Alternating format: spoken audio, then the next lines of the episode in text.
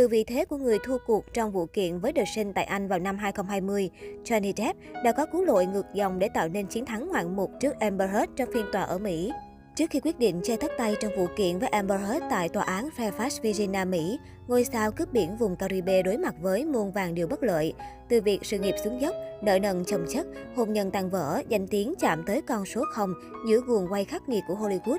Quan trọng nhất, công chúng gần như lãng quên thuyền trưởng Jack Sparrow. Những gì còn động lại trong lòng khán giả có lẽ là hình ảnh một tài tử đánh vợ, nghiện ngập và hết thời. Hơn nữa, trong các vụ kiện phỉ bán diễn ra ở Mỹ, nơi các nguyên đơn phải đáp ứng nhiều nguyên tắc tiêu chuẩn bằng chứng cao hơn so với Anh.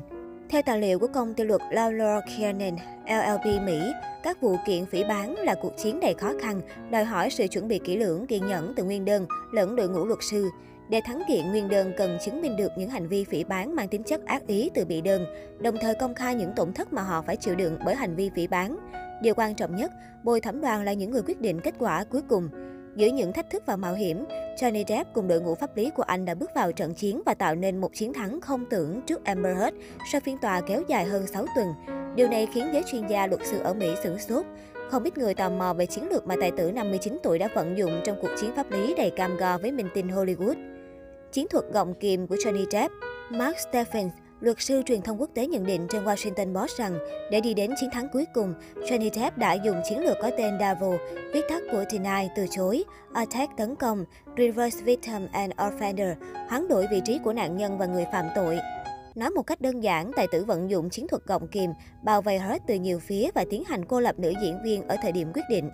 Tôi nhận thấy rằng chiến lược Davo thường phát huy hiệu quả trong các vụ kiện phỉ bán, khi mà bồi thẩm đoàn là người quyết định kết quả chứ không phải thẩm phán. Mặc dù luật ở Virginia sẽ có những đòi hỏi cao hơn và gây khó cho Depp, song quan trọng nhất Depp phải thuyết phục bồi thẩm đoàn để họ tin vào những bằng chứng mà trước đây thẩm phán của anh không chấp nhận. Sự khác biệt sẽ đến từ những khuôn khổ pháp lý của mỗi quốc gia, luật sư Mark Stephens cho biết. Trong một vụ kiện phỉ bán, hai yếu tố quyết định thắng lợi bao gồm đội ngũ luật sư chuyên nghiệp và hệ thống bằng chứng thuyết phục. Nắm rõ điều này, Depp đã bỏ ra số tiền lớn khoảng 5,5 triệu đô để thuê 7 luật sư đến từ công ty luật quốc tế Brown Rudnick. Đội ngũ luật sư của Depp là những chuyên gia hàng đầu trong các vụ kiện phỉ bán ở Mỹ. Họ làm việc trong thời gian dài để nghiên cứu và chuẩn bị tài liệu pháp lý. Sau khi chuẩn bị về nhân lực uy tín, tài tử sinh năm 1963 tiếp tục đi đến chiến lược tiếp theo, thu phục công chúng đứng về phía mình. Để làm được điều này, Depp quyết định công khai vụ kiện với vợ cũ bằng cách cho phép live stream phát trực tiếp các viên điều trần. Nước cờ này của Jeff ngay lập tức cho hiệu ứng tích cực. Hàng triệu người đã đứng lên ủng hộ anh ngay cả khi những đoạn video nổi nóng, tin nhắn miệt thị vợ cũ xuất hiện trước tòa. Những khán giả từng chỉ trích kêu gọi tẩy chay Depp quay sang ủng hộ anh. Trên các nền tảng mạng xã hội, hashtag Justice for Johnny Depp, công lý cho Johnny Depp trở nên thịnh hành. Rõ ràng Depp biết công chúng không phải là những người cầm cân nảy mực trong vụ kiện của anh, nhưng họ chính là động lực gián tiếp có thể gây ảnh hưởng đến các thành viên của bồi thẩm đoàn. Dù bồi thẩm đoàn được quy định không lên mạng xã hội từ khi phiên tòa bắt đầu, song bồi thẩm viên không bị cách ly. Ai biết điều gì xảy ra khi các bồi thẩm viên về nhà, họ có thể sẽ lên mạng xã hội và đọc toàn bộ thông tin cùng làn sóng ủng hộ Jeff từ khán giả. Điều này sẽ khiến suy nghĩ của họ bị tác động một phần. Một chuyên gia giải trí của Hollywood phân tích trên NBC News. Điều quan trọng nhất đến từ bản thân nam diễn viên. Trong các phiên đối tụng, Jeff đều giữ một thái độ duy nhất là bình tĩnh, thận trọng. Khi lấy lời khai, tài tử nói chậm rãi, chắc chắn và có chủ ý. Anh phát ngôn phù hợp ngữ cảnh và trả lời thuyết phục trước những câu hỏi khó nhằn từ phía Hurt. Luật sư Tracy Weber cho rằng Depp trông thật thà tin cậy và trung thực. Hơn nữa, tài tử cũng biết cách lấy sự cảm thương từ công chúng. Trước tòa, diễn viên chia sẻ anh lớn lên trong một gia đình không bình thường, bên một người mẹ thường xuyên lên cơn thịnh nộ, dễ bị kích động, cáu gắt. Chính vì vậy, Jeff tìm đến chất kích thích từ năm 11 tuổi. Jeff đồng thời nhấn mạnh ám ảnh tuổi thơ dạy cho anh hiểu rằng không được phép hành xử bạo lực trong gia đình.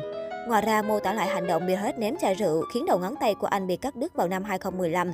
Tài tử cũng khiến không ít khán giả thương xót khi kể lại. Tôi đột nhiên thấy nóng trong người, có cảm giác thứ gì đó đang rớt xuống bàn tay. Khi nhìn xuống thì tôi thấy đầu ngón tay mình bị cắt đứt.